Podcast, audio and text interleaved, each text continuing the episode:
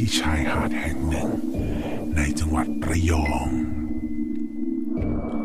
เหตุการณ์นี้เกิดขึ้นที่หาดแห่งหนึ่งในจังหวัดระยองเมื่อปี 2547 ตอนนั้นคุณแบงค์ยังเป็นนักศึกษาอยู่มบูรพา ไปทำงานกลุ่มที่แถวแถวท่าเรือแห่งหนึ่งในจังหวัดระยอง เมื่องานเสร็จเพื่อนๆก็ชวนไปนั่งกินเหล้าที่ชายหาด ตัดสินใจไปที่สวนสน เพราะตอนนั้นยังสงบสงบกว่าตอนนี้มาก ไปกันประมาณสิบกว่าคน ตอนนั้นจะมีบ้านพักอยู่แค่สองหลัง จึงให้ผู้หญิงนอนทั้งหลังหลังหนึ่ง ส่วนผู้ชายก็นอนอีกหลังหนึ่ง หลังจากที่คุณแบงค์และเพื่อนๆ เอาสัมภาระไปเก็บเรียบร้อยแล้ว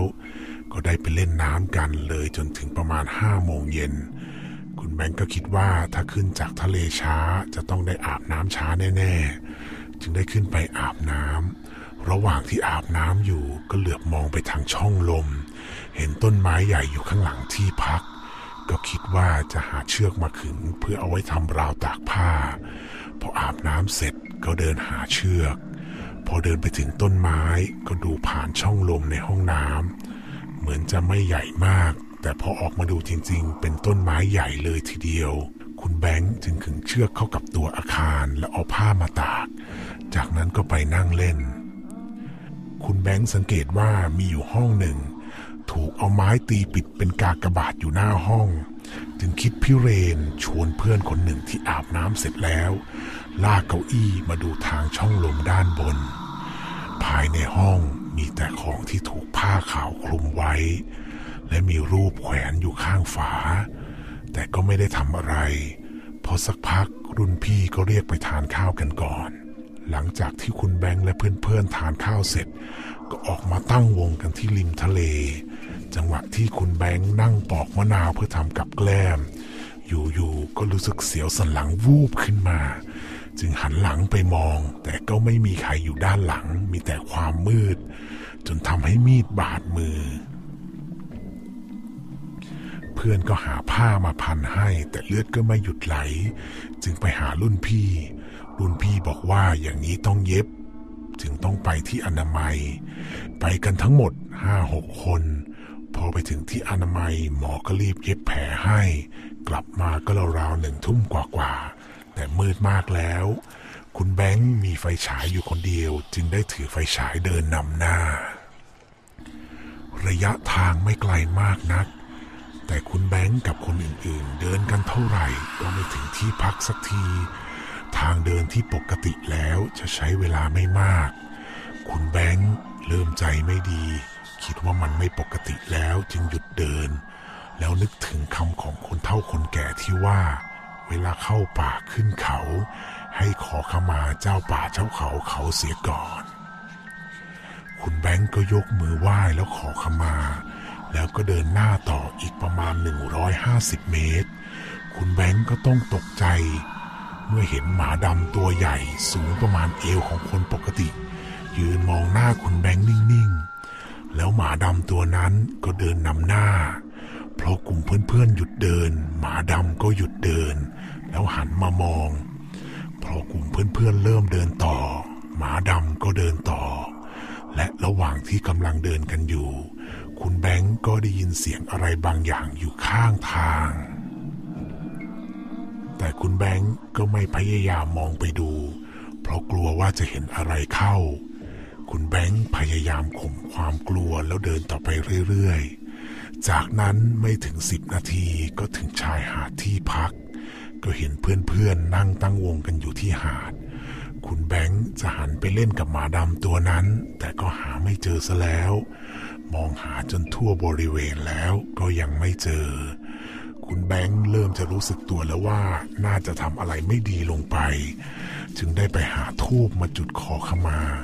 แล้วคุณแบงค์กับเพื่อนอีกห้าคน ก็มานั่งคุยกันว่าเห็นเหมือนกันไหม เพื่อนคนที่เดินท้ายสุดเล่าให้ฟังว่า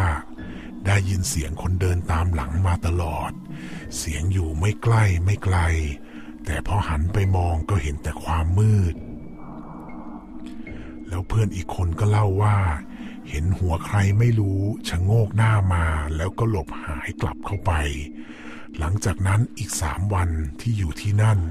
คุณแบงค์ไม่ขอดื่มอีกเลยจนถึงวันเดินทางกลับ เพอกลับมาถึงที่มหาลัยแล้ว ทุกคนรวมกันได้ก็มานั่งคุยกัน เพื่อนๆที่นั่งกินเหล้าชายหาดเล่าให้ฟังว่า ตอนที่กำลังตั้งวงกันอยู่ที่ชายหาด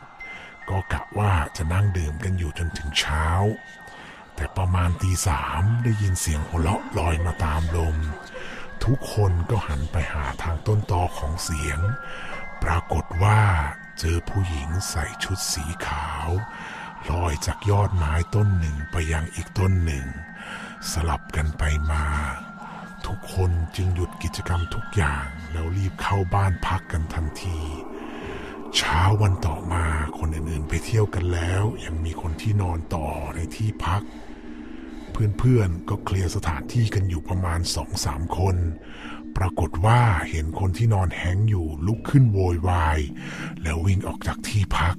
แล้วมาหมดสติอยู่ตรงหน้าที่พักจนต้องพาไปส่งโรงพยาบาล